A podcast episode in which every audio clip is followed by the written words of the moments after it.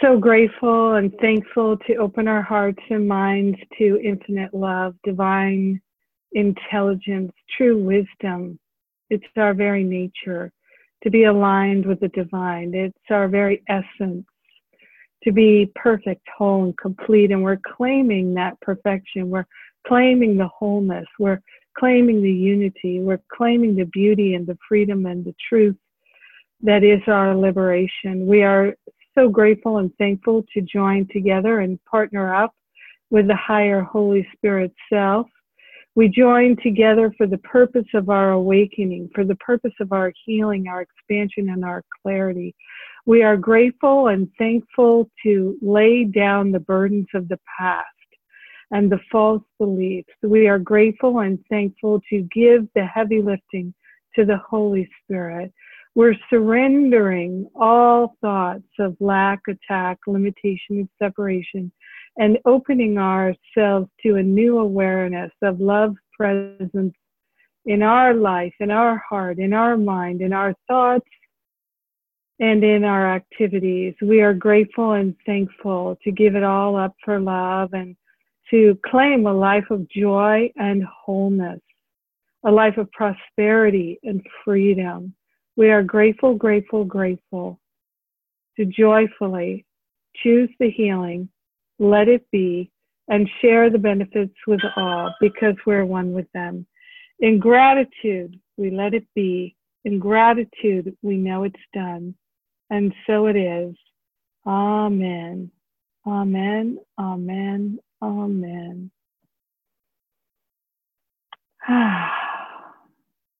Indeed. Yes. Yes. So I'm just going to uh, mention that I just finished the spiritual counseling training intensive uh, yesterday with a great group of people, uh, some of whom are in uh, masterful living. And uh, I'm just curious uh, just curious, no obligation, but just has anybody thought about doing the spiritual counseling intensive? Yeah, quite a few of you. Okay, great. That's wonderful. I'm looking at doing one in October, mid October, um, in North Carolina. Uh, it's a beautiful facility there. We really like it. And uh, it's up in the mountains. You get that nice higher altitude, fresh, clean air, and uh, the leaves are turning at that time of year. It's quite beautiful. And I have to say that the uh, wonderful things that people say about doing the intensive and the really, truly uh, wonderful healing that unfolds for them in the training is magnificent. And it's so wonderful to be a part of it. I feel very blessed. So, yes. And uh, we don't need to now, but if at any point people would like to ask questions about that, there is um, there is a call that I did that's on the events page you can download and listen to about the spiritual counseling training. So you can listen to what other people have to say. And uh, Angela could always ask answer questions about that too, because she's done that and she's in the certification program. All right, so that said, uh, we're going to begin a series of classes on relationship now. And we will be coming back to trust and faith because trust is the foundation. Uh, for those of you who have read and studied the manual for teachers of A Course in Miracles, in their chapter four is the manual for teachers is entitled uh, The Characteristics of God's Teachers. And there are 10 characteristics of God's teachers, and the first one is trust. And it's upon this trust that everything else is based. That, that's the foundational characteristic for God's teachers.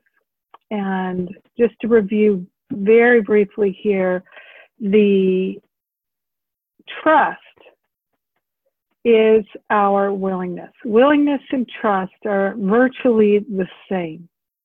Without willingness, there is no trust. Willingness truly is the mechanism of trust. And it's through the practice, the active practice of willingness, that we uncover our faith.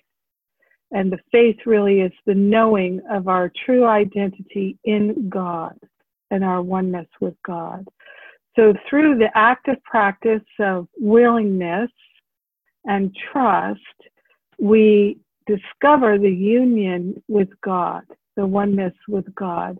And through that, we truly begin to feel restored and renewed to our true identity. We begin to experience true spiritual freedom and true love, and everything unfolds from that. So that's why, really, all throughout the year, I talk about willingness. And uh, in the building trust and faith classes, I I make it clear. I hope that your ability to trust is your practice, your active practice of willingness. And and this is key to having relationship healing and transformation. So, uh, by a show of hands, those I can see, uh, and gosh, I don't know what the command is. i'll see if I can look it up. Um, of what the command is to to raise your hand.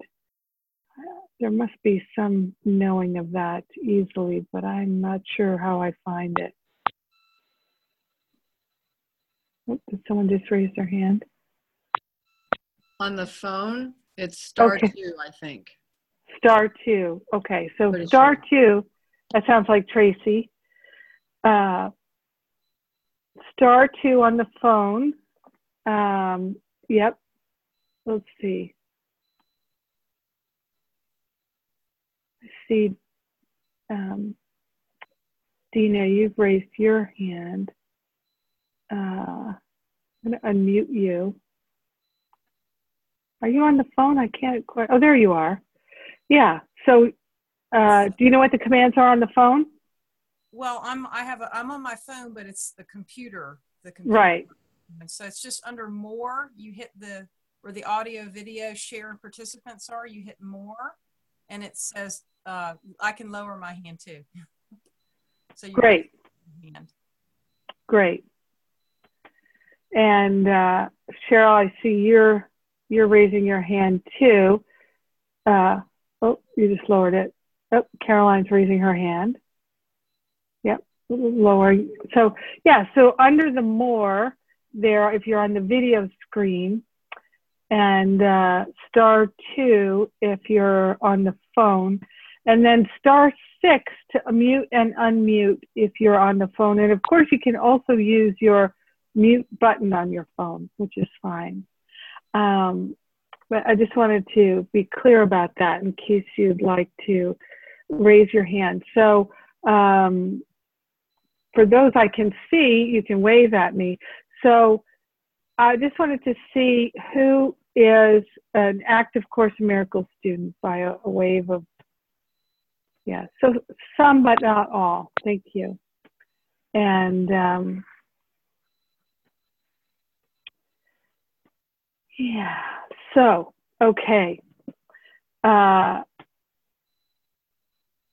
I'm, I'm going to go over this, and for those of you who have listened to a lot of my radio shows, this might be familiar territory for you. But we have enough, we have quite a few people in the class who are not active Course in Miracles students and who have not really been listening to the radio show. So uh, I do find it, it really is worth uh, it's, it's, definitely uh, necessary to explain and worth repeating for those who perhaps have already known it. So I think the teachings of A Course in Miracles on relationship are so helpful. And what it talks about is that there are two kinds of relationships for us ego based relationships, which it calls special relationships, and then spirit based relationships, which it calls holy relationships. And in chapter 17, section 5, which is entitled The Healed Relationship, it lays out how to have your special ego based relationship transformed into a holy relationship. And I can honestly attest that it works. I've worked with many people who have done this and transformed their relationships. It is quite miraculous. And the instructions there are very clear. So again, it's chapter 17, section 5, entitled The Healed Relationship. And um, you can find this section on the web if you are not, uh, if you don't have a copy of A Course in Miracles. Uh, I, I, I, bet someone can put a link in the Facebook group. Uh, if you have my Course in Miracles app, which is totally free, you can find it there, chapter 17, section 5, the healed relationship. What I recommend to you is to read that section, uh, just like I, I do with the development of trust section in the manual for teachers.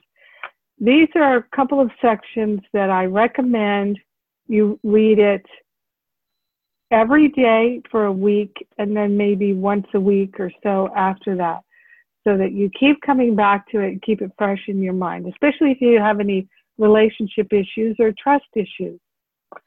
Um, another wonderful section to read and reread is the fear and conflict section in chapter two. So, regarding the healed relationship, many of our relationships start out as these ego based special relationships. And it doesn't matter whether it's a relationship with your child or your parent, your spouse or your friend, your coworker, or even your pet. You can have a special ego based relationship or you can have a holy relationship. Ego based relationships are often filled with turmoil. And the turmoil is the divine alarm clock going off, letting you know that you've got an attachment that can be released and the relationship can be healed and transformed. The holy relationships are peaceful and harmonious, and it's really worth going for it in all of your relationships. And I will attest that over the years, what I've seen is it even works if the person has passed on. Because we're a non local event. Every single one of us is a non local event. It seems like we're here seems like I'm here in New Jersey and you are wherever you are. And, but we're not.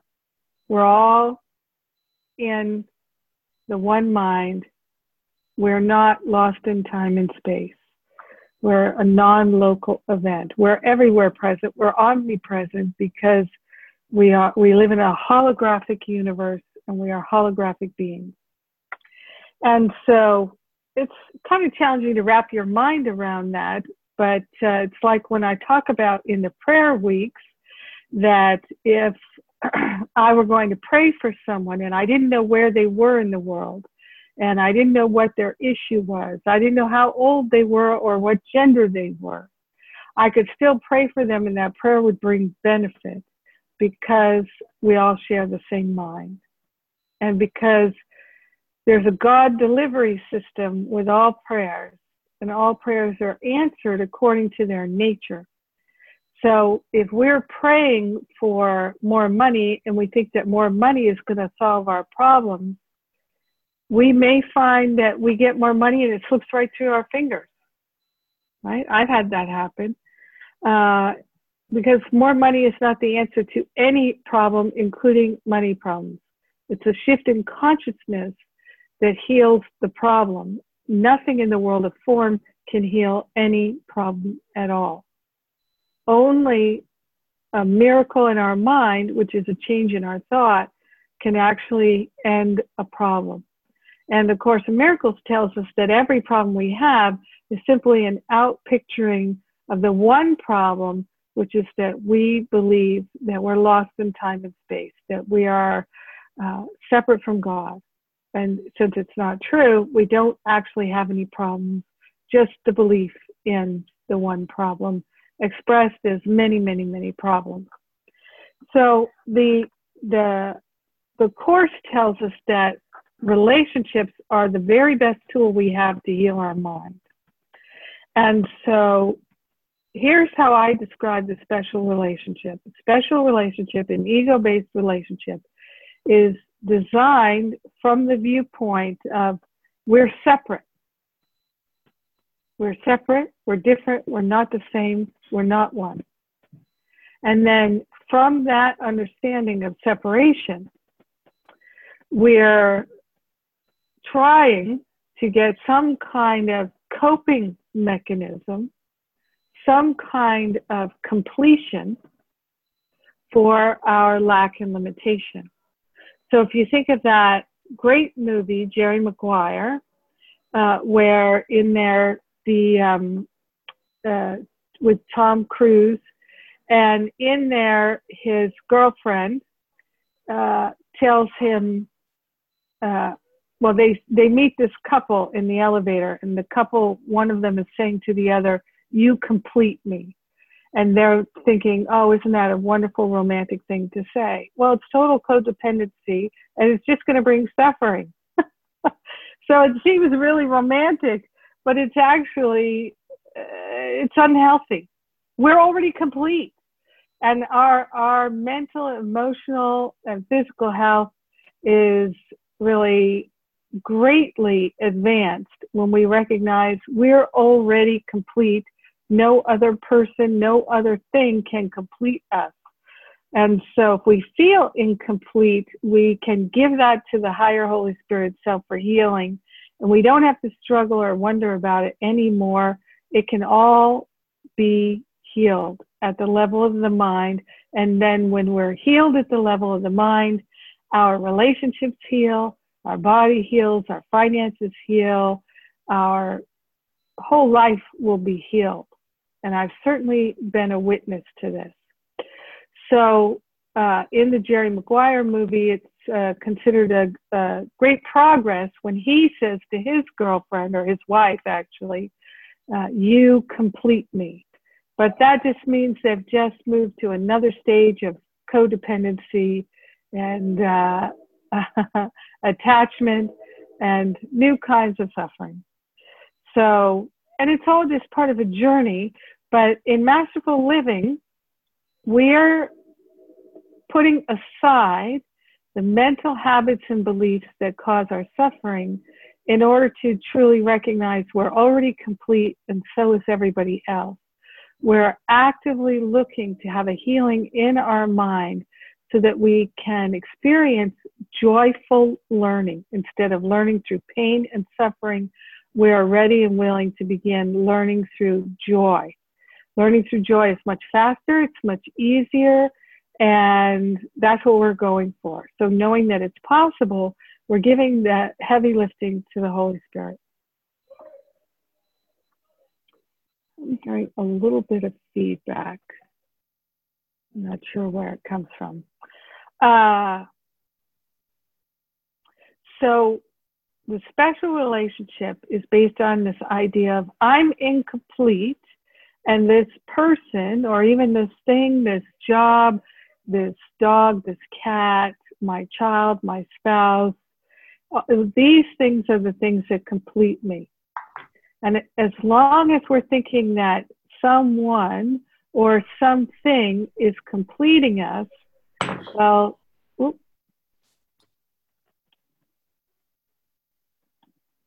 then for sure we're going to be emphasizing in our mind, I am incomplete.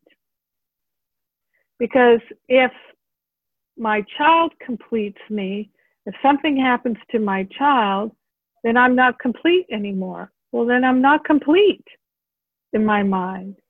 If I think that my spouse completes me and my spouse uh, passes away or my spouse leaves me for another person, then I'm not complete anymore. So there's no benefit really that comes from thinking that someone else completes us.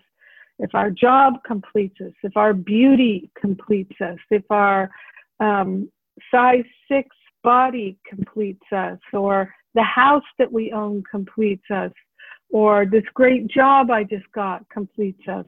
If anything is completing us, it's going to create a disturbance in our mind. We're already complete. Nothing in the world can complete us.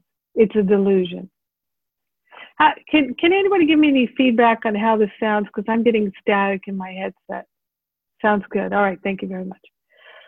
So when I uh, when I perform a wedding and uh, I'm marrying people, uh, which is a great joy. Uh, thank you. Uh, then uh, I what I do is I do it as a package with some counseling sessions. So we do a vision for the wedding, uh, and we hold a vision of how we'd like the wedding to unfold. We connect to the divine idea for the wedding itself, the ceremony, and the aspects around it. And then we, I also do counseling for the couple prior to their marriage, so that they're because you'd be surprised, or maybe not surprised, how how much um, couples don't discuss before they get married, and they make a lot of assumptions, and then they find out later uh, that they weren't on the same page and they had different expectations, and it can create a lot of turmoil, as expectations often do. So I like to uh, really support people in going into the wedding ceremony feeling um, more connected, more intimate, more uh, loved and beloved. And so, one of the ways to think about the uh, special relationship is that it is this idea that, yes, this person completes me, or this job, or this cat, or uh, whatever it might be, completes me but it's also this person plus me equals shelter from the storm. This person equals my shelter from the storm. Together, we shelter each other from the storm. This job is my shelter from the storm. This paycheck is my shelter from the storm. My beautiful body is my shelter from the storm. My talent is my shelter from the storm. And so that belief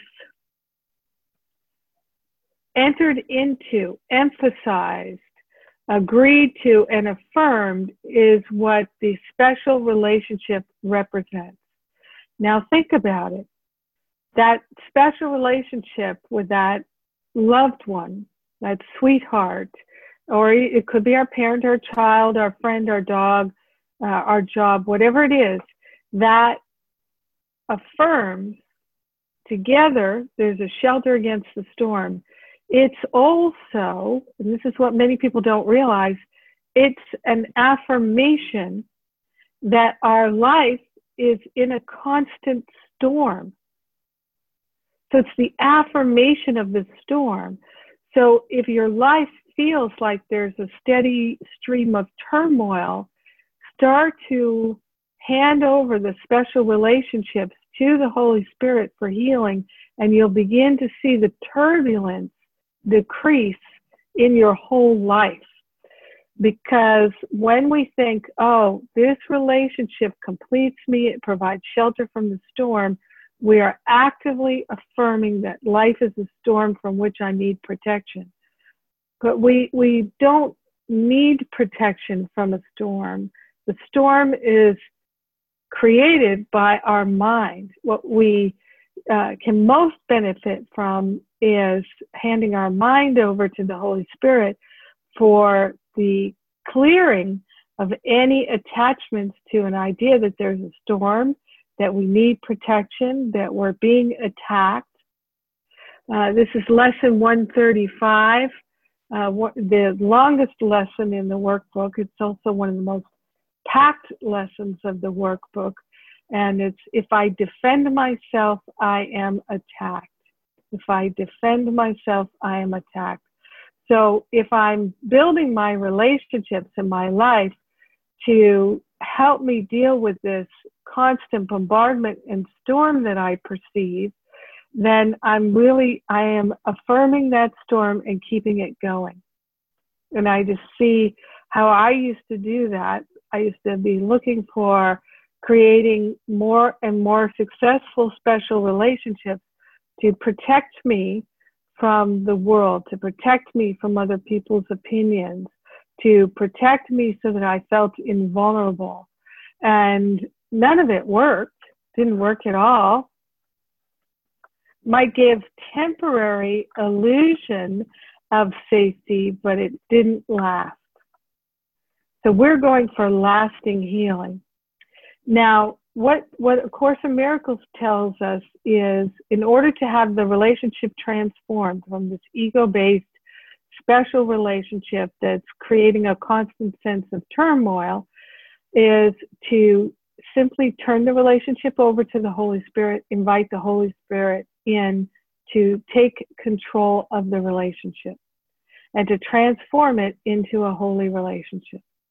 Now, many people are reluctant to do that because they fear that the relationship will be transformed into something they don't like. Many, many people are afraid if the Holy Spirit transforms this relationship into a holy relationship, it's not going to, the marriage will become uh, dissolved because the marriage is filled with turmoil and will end up breaking up. And I don't want that. I, I want to have this person. They they complete me. They in my in this person my safety lies, and so I I just can't risk losing the relationship. I'd rather have a tumultuous life, a painful life, than have a happy, joyous life. If it means that this relationship might transform from uh, what seems like a romantic partnership into just friends that would be intolerable to, to my ego. So I'd rather suffer the rest of my life in this relationship than be happy and have uh, uh, the relationship transformed into some configuration that I don't approve of.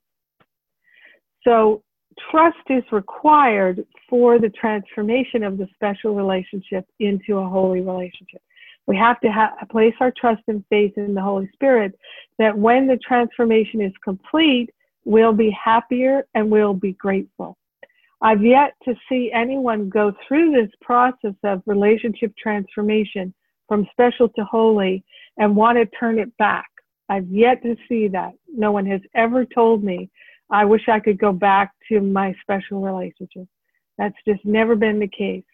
And I have seen all kinds of transformation. I've seen relationships that went from people who didn't like each other at all to them getting married. I've seen people who were miserable in their marriage in a happy marriage. I've seen people who were miserable in a marriage transform into a happy friendship.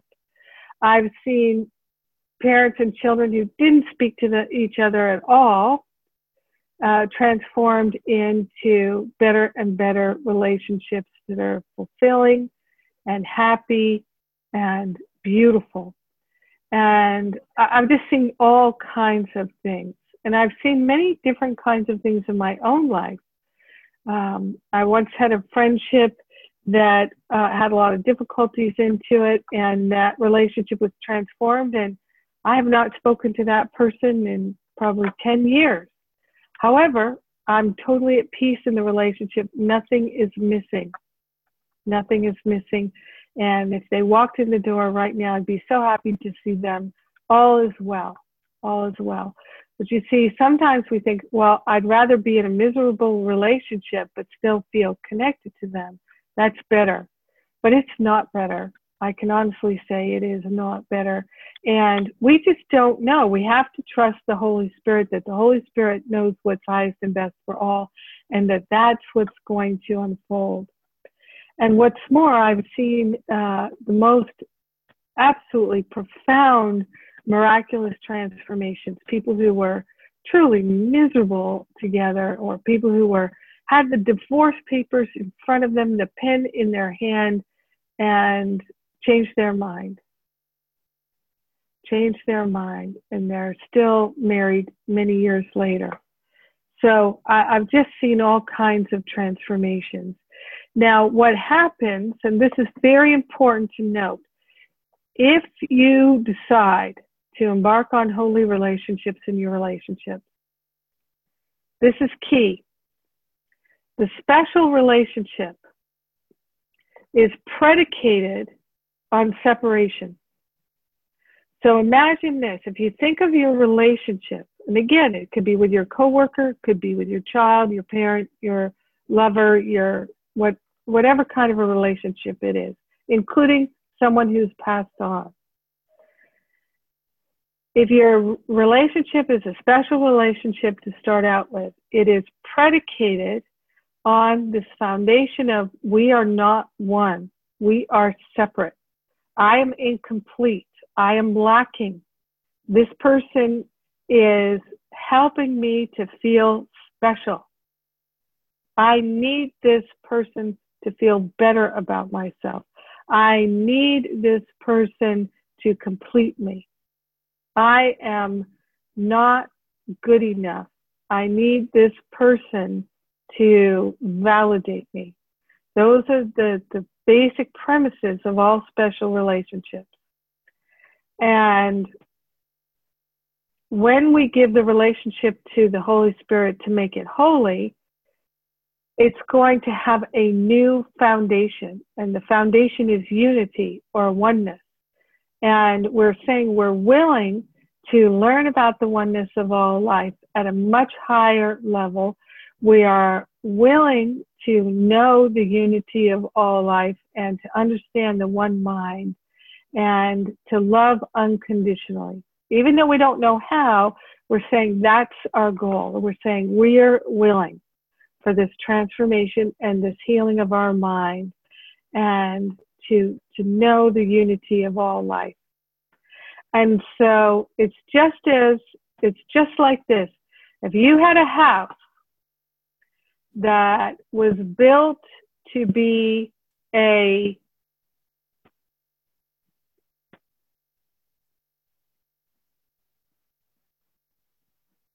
a barn, okay? and have farm animals in it. And you said, I'm going to take this barn and I'm going to turn it into an inn, a, a bread and breakfast for people to stay in. I'm going to transform this barn into an inn. So instead of housing animals, now it's going to house people. And we're going to have a, a banquet room and we're going to have a big kitchen.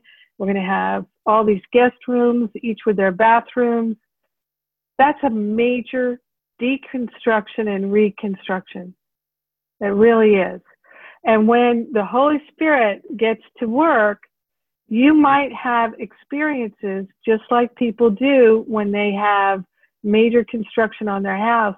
It might be the kind of thing where this whole wall's got to come down. And it might feel like for a time you're exposed to the elements, you know, in the sense of just like if you were going to take down a major wall in your house to the outside to be able to expand, there might be a period where it feels like you're exposed to the elements. Because the the barn as it is is not suitable for its new goal, its new purpose just like the special relationship as it is, is not suitable to be a holy relationship, has to be reconfigured. The Holy Spirit will do it for you, but you have to be willing to move into that place of observance and non judgment, practicing compassion for yourself, for the other person or persons, and to be willing to release the attachment to how the relationship should work, how it should function, how it should look, and how the transformation should go. All of those shoulds have to be placed on the altar in order for the healing to take place. Now, what it says in that section, the healed relationship, section 5, chapter 17, it says in there that the majority of people in this process of reconstruction, they will abandon the process and go look for a new special relationship. So it's just like the person who uh, meets someone and thinks, oh my God, this is the one. I think they're the one. They get into a marriage or a partnership with this person. And then after a few years, they realize, not the one. No, this is, this, oh, too many things I don't know. This is not, this is not really what I had in mind. And so the temptation is to abandon the relationship and to be in that space of saying things like, um, this isn't what I wanted. This, this person isn't meeting my needs. Uh, they're not communicating enough. They're withholding. Uh, they're pushing my buttons. They're disrespecting me. On and on and on and on. And so I'm going to abandon this relationship. I'm going to go start all over again, find a new person to enter into a special relationship with. I think they're the one. This, no, this one is the one. Maybe they're the one. I don't know. Maybe they're the one for right now. Right? Maybe they're not the one forever, but they're the one for right now. And enter into another special relationship, go down the road with that person and then abandon that relationship. People do it with friends, they do it with family members, they do it with uh, employers and employees, and they do it with um, spouses, on and on and on. We do it again and again and again. And what I've learned through my practical application of these teachings on relationship is that if you don't abandon the relationship, you don't walk away from it. Doesn't mean if you're in an abusive relationship, you stay in the house with the person. If they're disrespectful to you, if they're uh, emotionally uh, traumatizing you or anything like that, I, I don't support anyone putting up with anything like that. No, self care is imperative, self love is imperative. You don't love yourself, then you probably won't feel comfortable anybody else loving you. You like attracts like.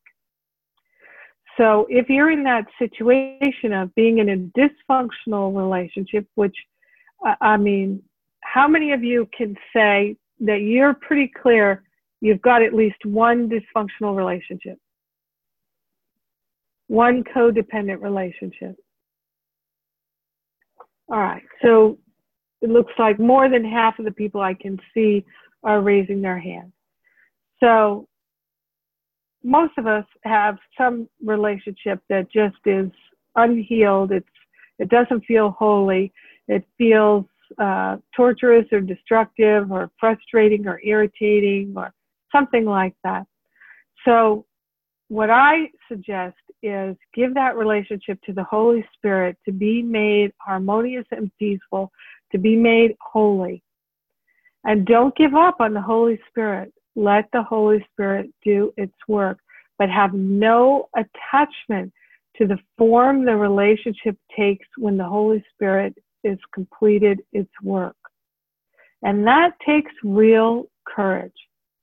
That takes real courage. And I have yet to meet one person who didn't feel it was absolutely worth it absolutely worth it. So, in a if you're in a special relationship with someone, only one of you has to invoke the Holy Spirit on behalf of both of you. You can do the work for both of you. Course in Miracles says this over and over and over again that when you're willing to change your mind about your brother and sister, they become your salvation. That's what they're there for in the first place, is to help you change your mind about yourself by looking at them as a projection of your disowned, unhealed thoughts and beliefs.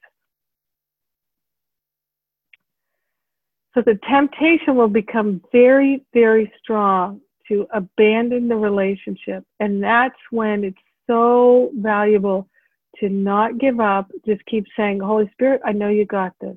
I know you got this. I'm leaving it on the altar. I am not taking it off. I'm going to relinquish my judgments and opinions and hold fast to the transformation I'm calling forth. I will not abandon this process. And this is why A Course in Miracles tells us over and over and over and over again that it is a plan to save time spent in suffering. Because just think if you keep abandoning these special relationships and going into a new special relationship thinking this is the one that's going to complete me, then you're just repeating the same experience again and again and again. And so you're not moving past the that level of learning. And and then we start to really move into self-doubt. What's wrong with me? Why is this happening to me again? This keeps happening to me. Oh my God, there must be something wrong with me. It's because I'm fundamentally stupid or bad or wrong over and over and over again.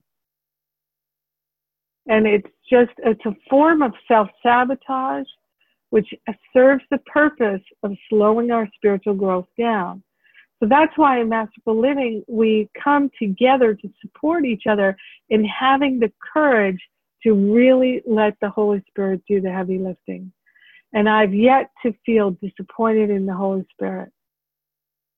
I've yet to feel disappointed. So it's not over till it's over. And for us, the practice is to continuously keep investing our willingness, our trust and faith in the Holy Spirit's ability to work at the level of the mind with everyone in our life. So I'm going to uh, pause there and see if anybody has any questions. So star six to unmute yourself if you're on the phone star two to raise your hand if you're on the phone. And um, Rosalind? Yeah, I, I wanted to uh, say that I love how uncompromising the course is on this. Um, but in working with it, I've sometimes had a question um, when a relationship has been, for the most part, I mean, I would call it a holy relationship, for example, with my grandson. He, uh, I don't have the attachment um, that turns things into special relationships that I even had with my children. I can see him as separate and holy, and I accept his ways. Um, but I saw even today a moment where I um, went into what you could call a special relationship thought. Something disturbed me, and I caught it and it went back to the way it was. I let it go, I corrected it, or Holy Spirit corrected it for me. So, do you, my question is, do you feel, because I don't see this in the Course, that the Holy Spirit, I mean, that a special relationship or a holy relationship can slip into the other momentarily. It's like taking it back off the altar and going back, but you know, it doesn't mean that once it's holy, it stays that way permanently unless you keep paying attention. So, you, so you had a thought that you realized was a judgment. Is that what mm-hmm. you're saying? A thought that was a judgment that was controlling, that would have been more part of a special relationship. Right. But did did that thought affect the quality of the relationship? No, but if I hadn't noticed it, it would have. Right. If you had acted out on it. Yeah, and if I continued that thought with the next thought, which is what would have happened right. earlier in my life. Right. Um, just give me a moment here.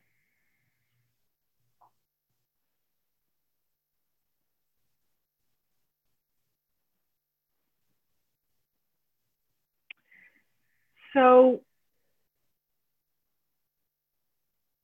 what I'm getting is it is possible for people to have a holy relationship and to then it, it becomes a place where we unchecked begin to project uh, our unhealed thoughts onto.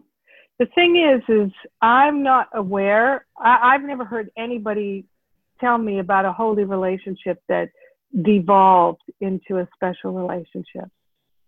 Not even momentarily. Have you not felt that within a within a holy relationship that you have with someone that there's a moment that it could have looked like you know it could have gone differently? I mean, I don't know what it looks like if it um, if you have a holy relationship and you i don't i guess i can't see getting to that point and then pursuing those thoughts do you maybe that doesn't yeah. yeah no I, I, I had an experience once with a friend where um, we had a momentary challenge in our relationship and when i meditated on it i saw that this could have been a turning point in our relationship of going into ego. Mm-hmm.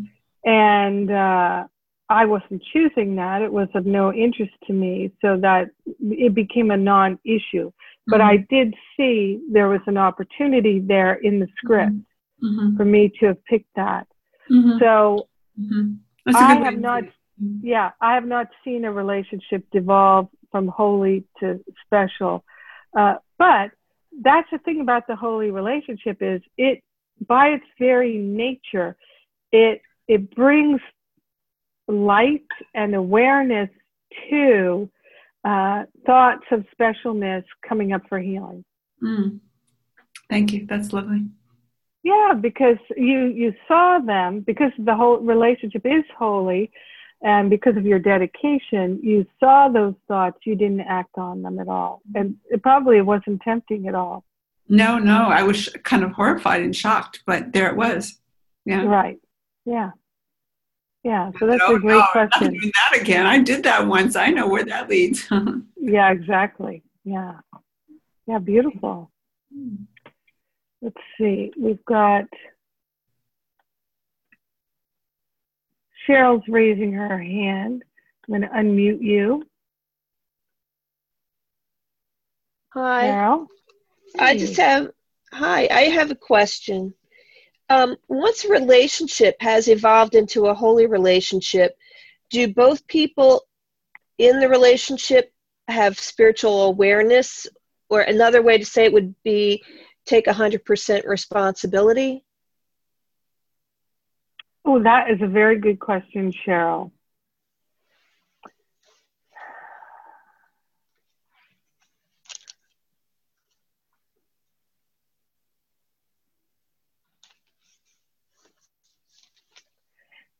What I feel is that there might be times when someone in the relationship might not take 100% responsibility, but the other person wouldn't become offended and it would become a point of connection where more intimacy, more love could unfold.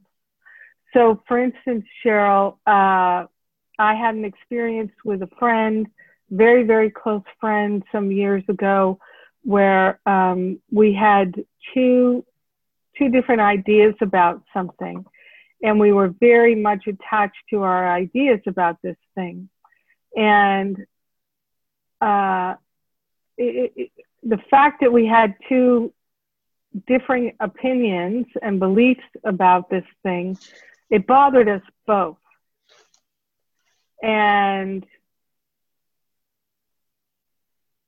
my friend was reluctant to discuss it too much with me uh, because I was so adamant in my thoughts, my beliefs, my opinions.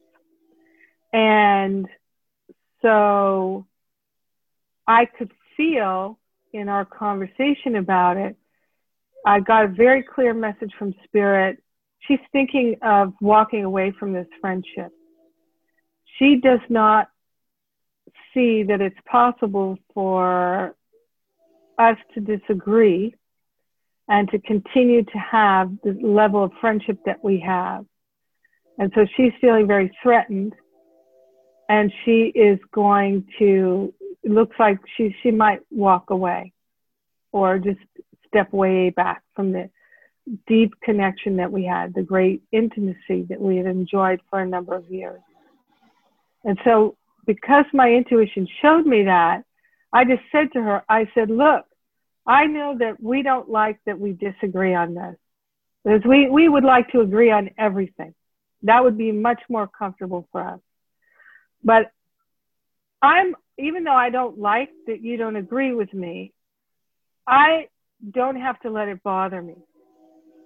And what I can tell you is that the very fact that we disagree so strongly on such an important issue to both of us, and yet we still love and admire and respect and care deeply about each other, this whole experience is going to make our relationship more connected, more intimate, more valuable to us because we've seen that our relationship is not conditional. That even though we don't agree on such a fundamental issue to both of us, it, it, our love for each other is unconditional and it transcends our disagreement. And that will bring us closer together. And it's just going to take a little bit of time for us to really feel that. But that's what I think is happening here. And my friend said to me, Really? You think that that can happen for us? I said, I know it and I'm going for it. And he's like, I'm going for it too. And that's what, exactly what transpired for us. We are closer friends. That was, you know, a dozen years ago at least, maybe more, 14 years ago. And we're closer than ever. And we know that our relationship is completely unconditional, and we, there are many things that we don't see eye to eye on, and it just doesn't matter because we love each other unconditionally. And that to me is a holy relationship. Thank you. That we can disagree and there's not really turmoil. It's just differences. Yeah. And that's a wonderful thing to know in your heart of hearts. You know, I, I see that with my family now that things we used to fight about, we just don't fight about them anymore. We just love each other unconditionally. Uh, uh we do, you know, have disagreements from time to time, and and some people in the family disagree more than others, but uh, the unconditional love is there and the, the evidence of it is there and that's more important than anything.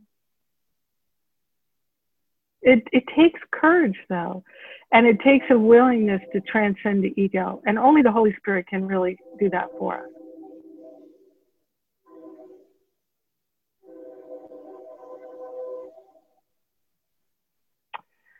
So yeah any any other thoughts about that cheryl no, that was a great answer. Thank you so much. You're welcome. Good question. Anybody else? A question or a thought on this topic?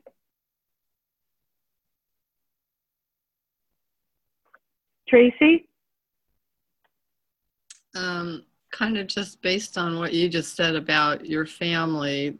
Um, what, what about when we if we want to shift a relationship to a holy relationship is it always just kind of one to one or i'm dealing with a issue that involves my whole family and i'm doing the divine experiment and it's um, i'm finding it's taking time? So there's kind of two questions i have here and just interested in your experience and perspective. So it kind of, I hadn't really been thinking of it in terms of shifting my family relationships from special to holy, but as you're talking about it and I'm remembering what I've read in A Course in Miracles, that, that really is kind of what I'm um, praying for uh, on a family level because we're all one mind, right? I mean, right. with my brother and my sister, but then I go to their spouses and their kids and the in-laws, and then their kids, and then the the parents of the kids they married, and then you know, I mean, it's just like it's a Catholic family, so it's just like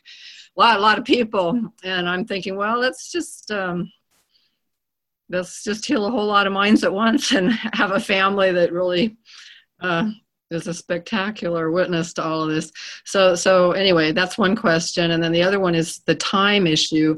It's it's interesting for me. I, I don't go in depth on trying to explain what's going on in my family because it's just too much to tell with too many people. But once in a while, when I do, I get I get um, feedback, and and some one time or a couple times I've gotten feedback like, well, you know, just hurry up and make a decision. I mean, just just like solve it. And um, frankly, it's um, there's some things there's aspects of it that um, can't you know the, the the pieces aren't in place yet. And you you said it's not over till it's over. And, and so I, I go in my mind and wonder I, I certainly can grow in the area of decisiveness. It's not like a strong suit for me. And on the other hand it seems sometimes like there's some wisdom in waiting and not forcing things. And and and i think particularly like with what you talk about let's not try and force things in the realm of density.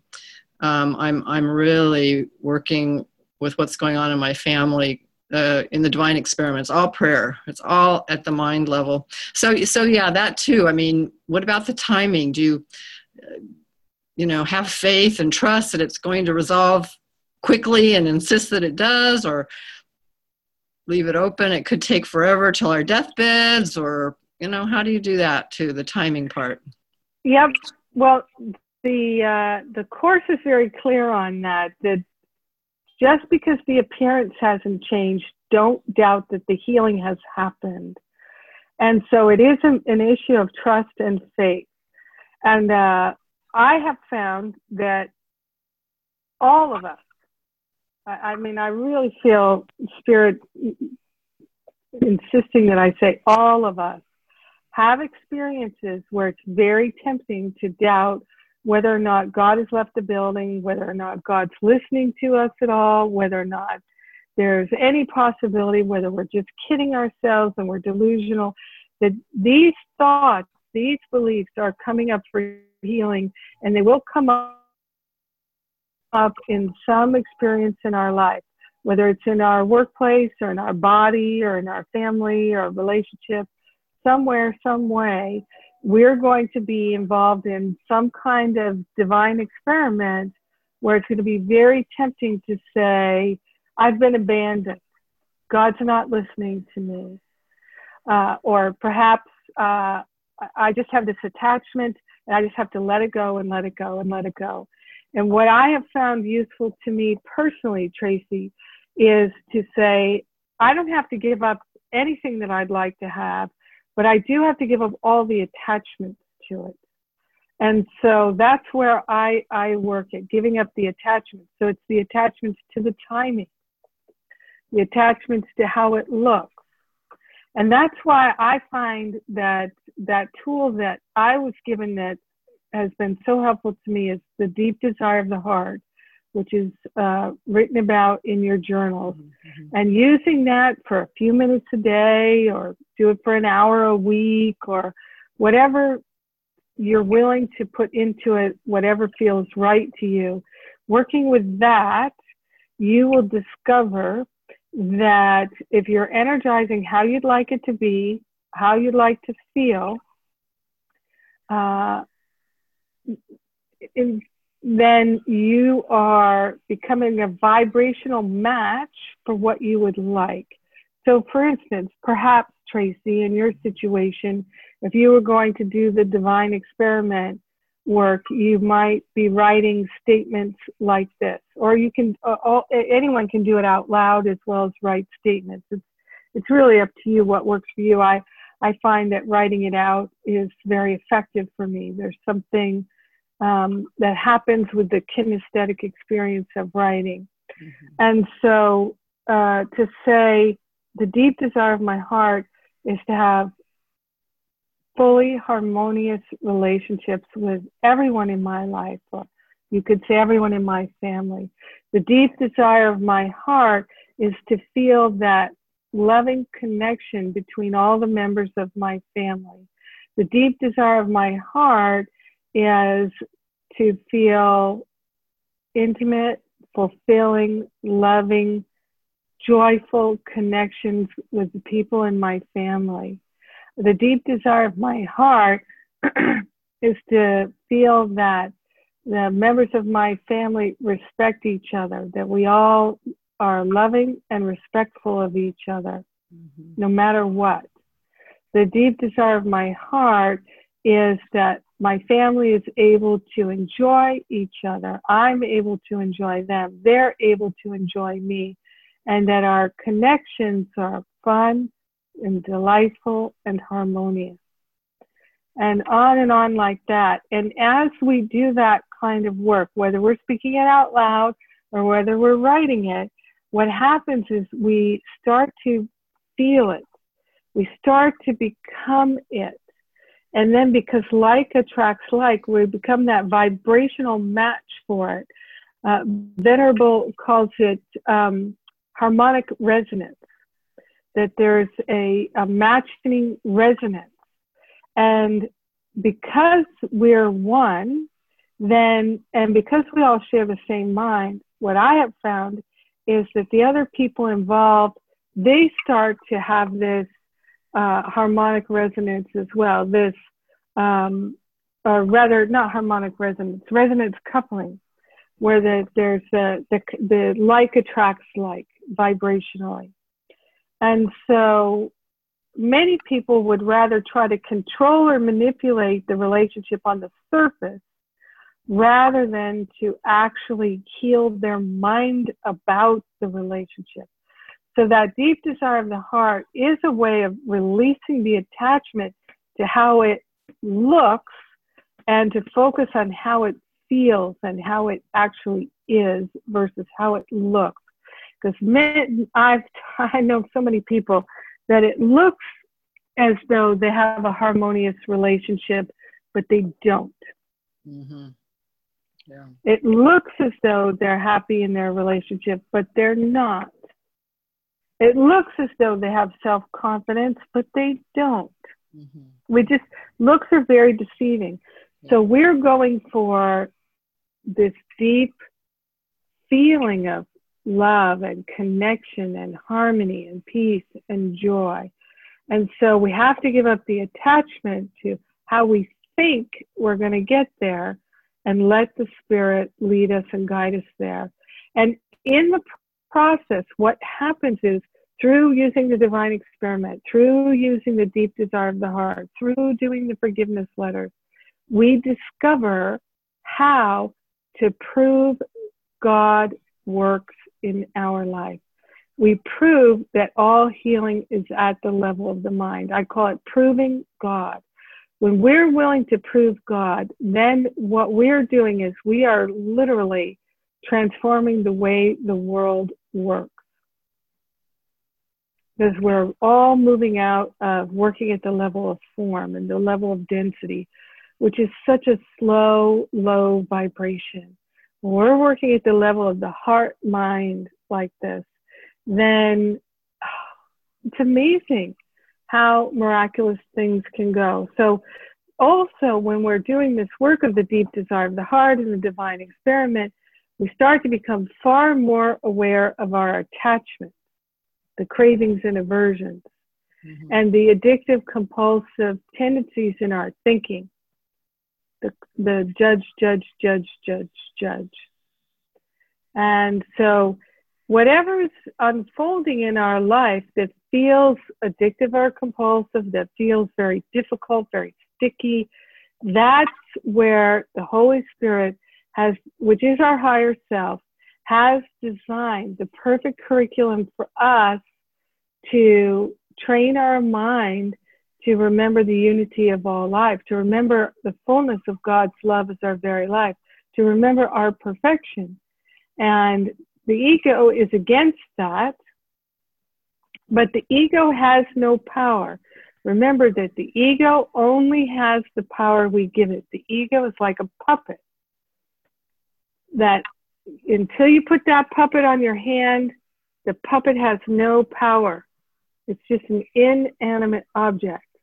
So the minute we agree with the ego thinking, bam, the ego seems to have power, but the ego still doesn't have any power of its own.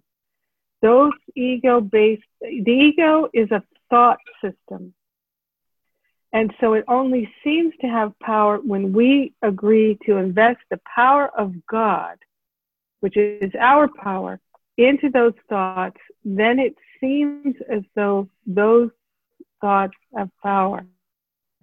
But they don't have any power unless we agree to invest our power in them. It's the only way negative thoughts can have any power. We have to agree with them. Otherwise, they're nothing. They're like balloons with no air in them. They have nothing. It's like a puppet with no no hand in it, no operator. They just have nothing. So that's why if you have a negative thought come in your mind, like Rosalind was talking about, just send it on its way. Oh, Holy Spirit, here's another one for you. Don't need this thought. You're just weeding the garden, weeding the garden. And when we, we approach it that way, it, for those of you, how many of you do have gardens? Yeah, a bunch of you have gardens. So when you're weeding the garden, do you, as you're pulling the weeds out of the garden, are you thinking, oh my God, this weed is such a bad weed. Oh, this is terrible weed. This weed is ruining my life. This no, you're just like get that weed out of there, right? And you take that weed and you put it in your compost or wherever you put that weed. Are you thinking about it the day after that and the day after that and the next day? And are you telling all your friends about, oh, this weed you found in your garden? And boy, you know, it took you an hour to dig it out. And then the next week you're looking for more people you can tell about the weed you pulled out of your garden and then you know the year after that and the year after that and you just like forever remembering those weeds that you no you don't care about the, you don't even want to think what are you thinking about the weeds that you pulled out of your garden last year why would you be thinking about them they're no part of your life now they're gone forever so that's it you just pull those weeds and give them to the holy spirit and if the, you start to think about them, just be like, get thee behind me. I'm not thinking about that anymore. That is so the past. So yesterday, so not happening now. But if you start thinking about it, then it is happening now because you're holding it in your mind now. So this is how we learn to prove God. And it's shocking. Has anybody done this where you really you had an insidious thought maybe at the beginning of the year that was really bothering you last year was really bothering you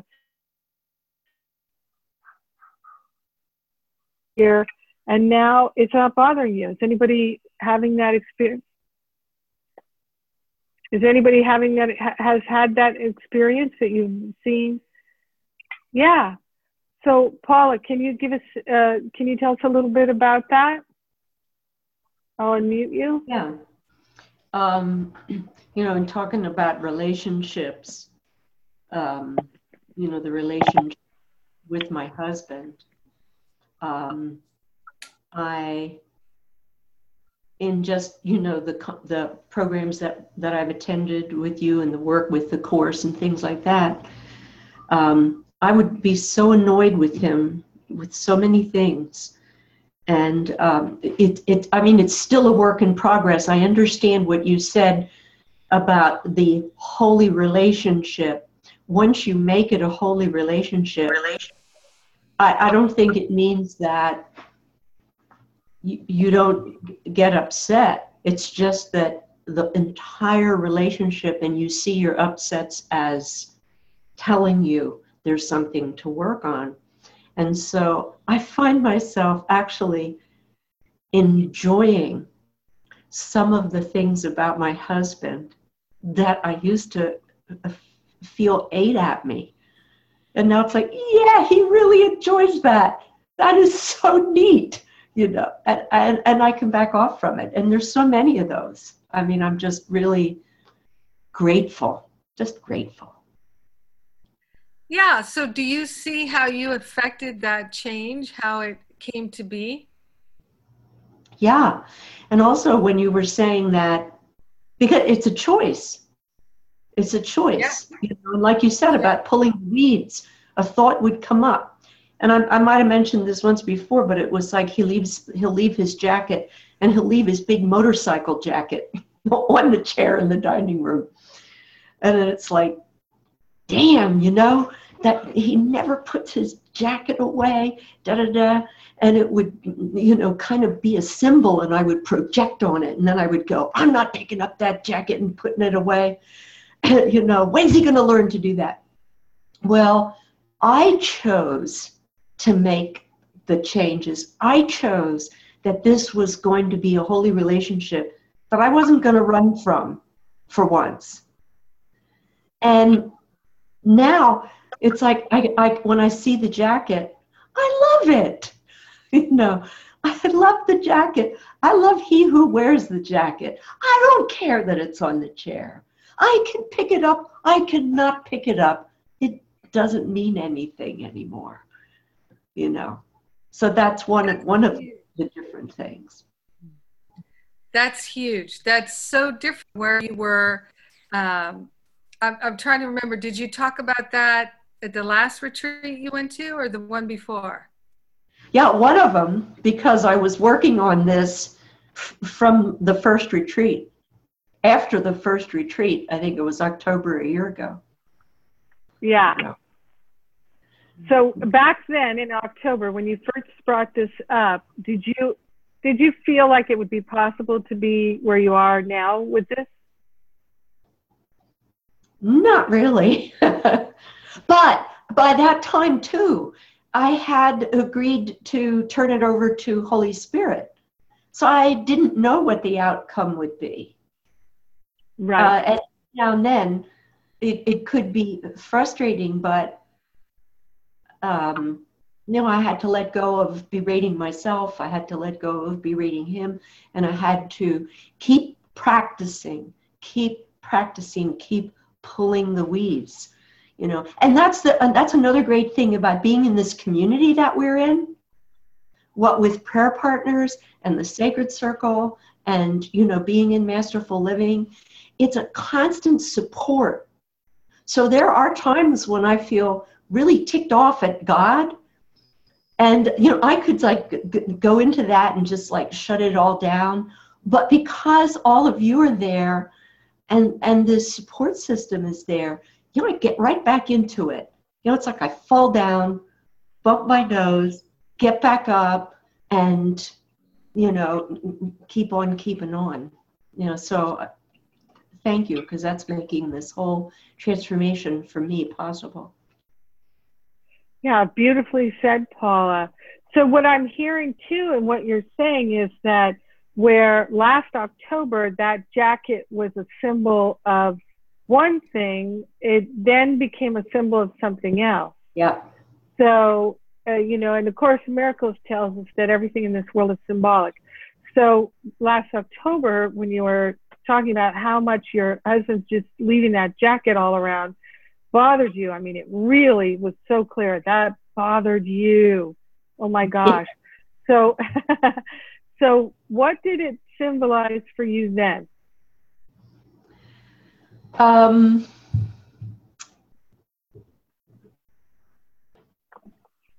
uh, it, it, I guess somebody that didn't l- love me enough to pick up after himself, or somebody yeah. that uh, wasn't respectful of me, you know, so I was projecting all of that on the stupid jacket, you know. Right. Uh, so it was about um, me and the feeling of separation. You know, it right. was like the jacket became a big symbol of the separation between me and and uh, Steve, and there were less than loving feelings there that I was projecting. Now I realize that he was feeling those less than loving feelings and was responding to them and when when I choose differently, I see right in front of my eyes and feel, you know, the difference in his uh, loving relationship with me. It's amazing, you know. Yeah. So this is what I'm hearing, Paula, that originally the jacket, which your your husband would just leave leave around and wouldn't hang up, uh, it represented that maybe that he didn't fully respect you, didn't fully love you, didn't fully care for you, that um, you weren't important to him, uh, that he didn't really understand you, he wasn't listening to you. Would you say that it kind of represented all those things? Yeah, and also another thing that's even uh, worse is he wasn't doing things my way.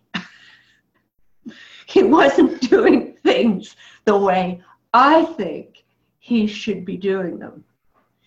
You know, and what I've come to realize from that is he's another person. He just has different ways of doing things.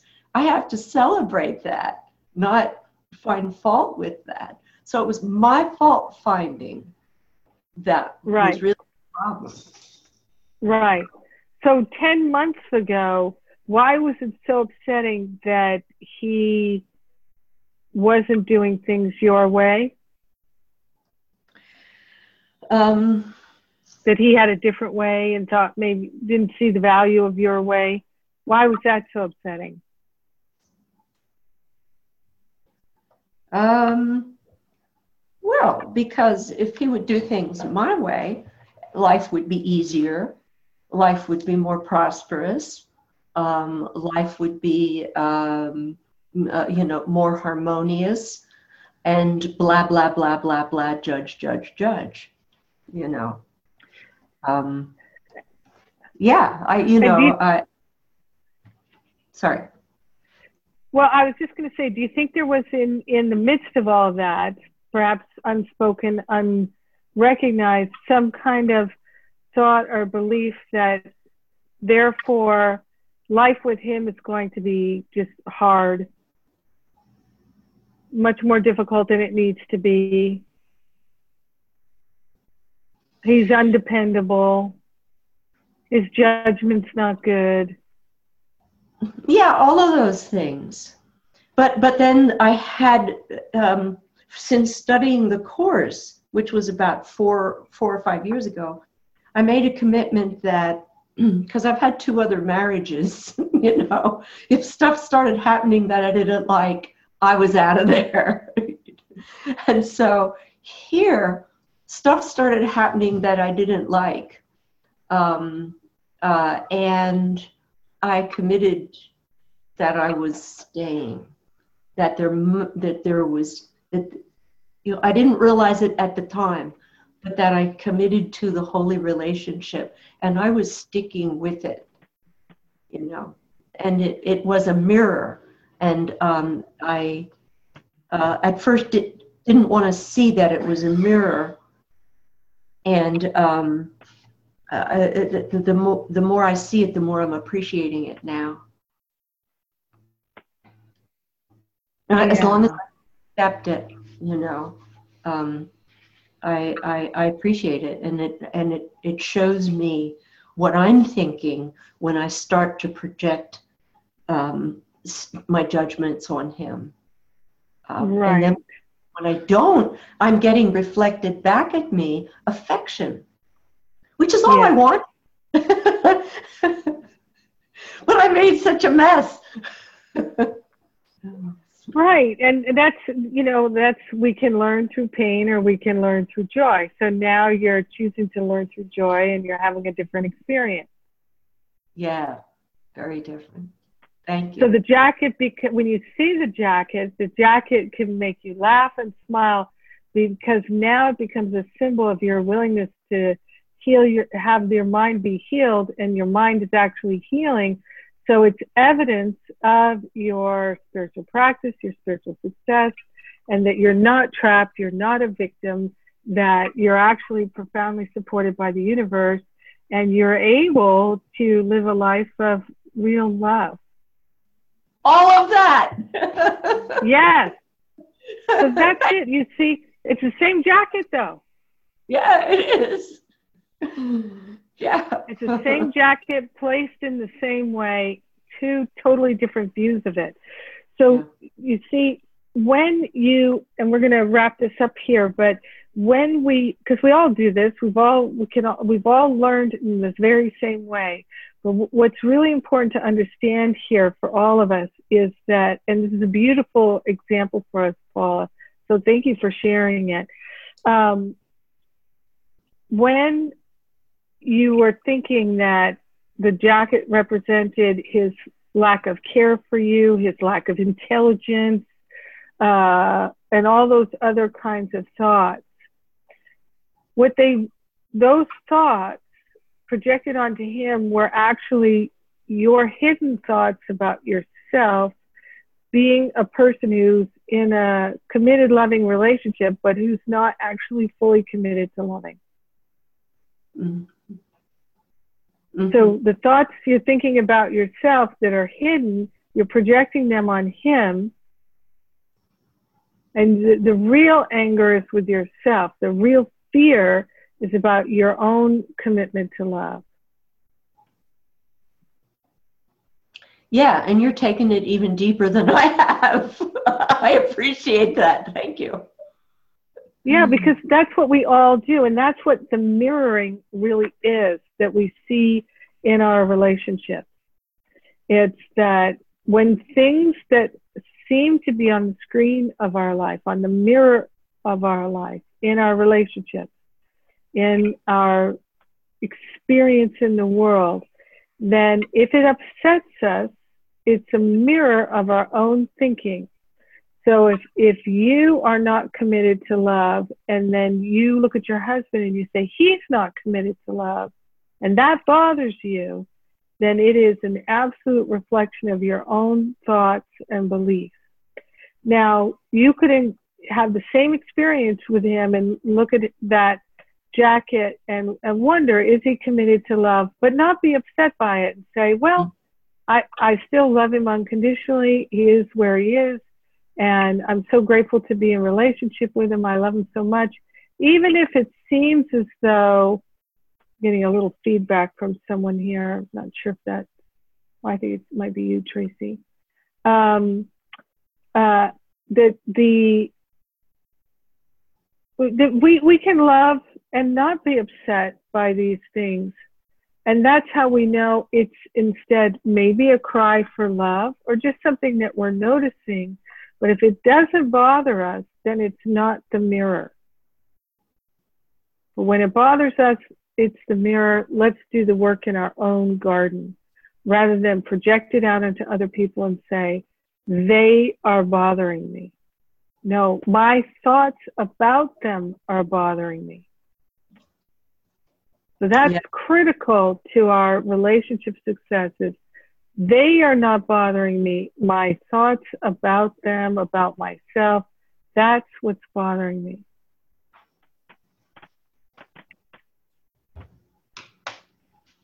And they help us to see that and to own it and take responsibility for it. And then we call upon the Holy Spirit and say, I'm willing to let the attachment go, whether it's known or unknown, felt or not felt, recognized or unrecognized. Holy Spirit, take these attachments out of my awareness. I don't need them. I don't want them. They're not helpful to me. I've learned everything I can learn from them. Please take them out of my mind so I never think them again. And please do the same for anyone else who has this kind of attachment. Beautiful. Yeah, very perfect example for us, Paula. Perfect. Thank you. Yeah. All right. Well, what a uh, wonderful class, a start to our relationship series.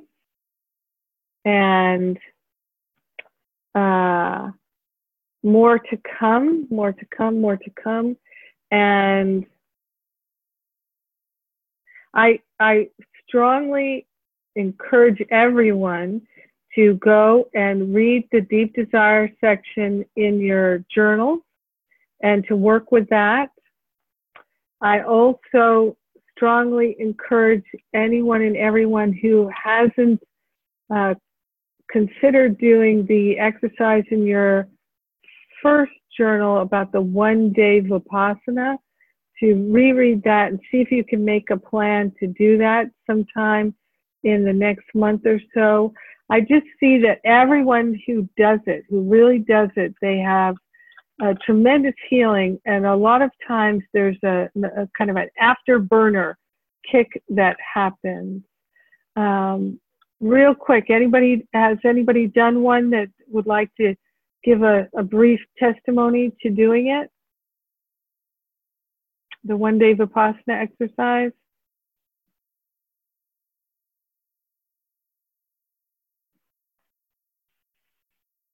All right. Well, uh, sometimes we see them in the Facebook group and we, we hear about them on the community calls. But I, I mean, I know people that have had life changing uh, insights and healing through doing that one day Vipassana exercise. And gosh, the opportunity to have an extraordinary, miraculous healing. And all you have to do is invest one day in doing nothing. I mean, what a dividend. Unbelievable. Where where can you get that, you know? Costs you nothing, gives you so much. Deb. Hi, Jennifer. Um, hey, Deb. I, I, did Vipassana day, and um, it was it was back in January, and it was it was I was more nervous going into it than when when the actual day was happening. Um, and, and you asked about whether or not we had experience afterwards. And I, so I've been sitting here thinking about what my experience has been, and I don't know if I had an afterburn or whatever, but I feel like my whole life and outlook and everything has changed since the beginning of Masterful Living. Can I totally say that it's the Vipassana day? I am sure it, it helps. Absolutely sure right. it helps but I can't like tell you anything that was immediately happened after my day that I could specifically point to. But I do think it was worth it. I, I do think that doing all of the exercises in the journals has helped move me and heal me and it's been wonderful and i really thank you and appreciate you and so grateful for the group everyone it's it's a great group yes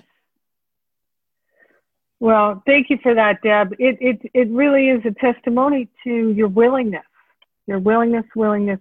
And see, that's the whole thing about when we prove God, we prove that uh, we, we do have what it takes to change our life. And we have everything we need. We really do within us in that relationship with the Holy Spirit. We really can surrender trying to make it happen and allow. We don't have to figure out how our only job is to allow. Yeah. Thank you for that, Deb. And um, for anyone who doubts the power of Vipassana, there is my, my Vipassana, my one day exercise. It's not true Vipassana, not by a long shot, but I just call it Vipassana. And uh, there's a wonderful movie that's in your videos on the video page uh, on the Master Living website. Uh, there's a couple of movies there, and one of them is called Doing Time, Doing Vipassana. And I has anybody seen that movie? It's such a good movie. I you can't watch it without having a good cry, right? Don't you have a good cry? Wow, it's such a great movie. It's so inspiring. I really encourage everyone to make an appointment with themselves to watch it. And um, it's embedded there in the site. And, you know, you can watch it full screen on your computer. Um, yeah. And you can, uh, you can get the DVD from Netflix if you have the DVD uh, Netflix subscription. It's it's a really really worth watching. Really worth watching. All right. Well, goes by quickly. So let's take that. Oh, and next next Monday we do not have a class, but I believe we'll have a community call. No class. It's Fourth of July week. We're taking a break, um, and so no class next week. Uh, but we'll have a community call at this class time for those who would like to have a community call. All right, so we're grateful, we're thankful to open our hearts and minds even more to the higher Holy Spirit self, to our healing, to our expansion, to the clarity that we desire. We are grateful and thankful to open ourselves to the unprecedented, unlimited flow of love healing us now. We're grateful to weed the garden and give all the weeds to the Holy Spirit to do the heavy lifting. We are grateful and thankful to claim a holy relationships and the healed mind. We're claiming our awakening. We're grateful to share the benefits of our powerful healing with everyone because we're one with them. In gratitude, we allow it to be. We know it's done, and so it is. Amen. Amen, amen, amen. God bless you, everybody. Much love to you. Have a great time off.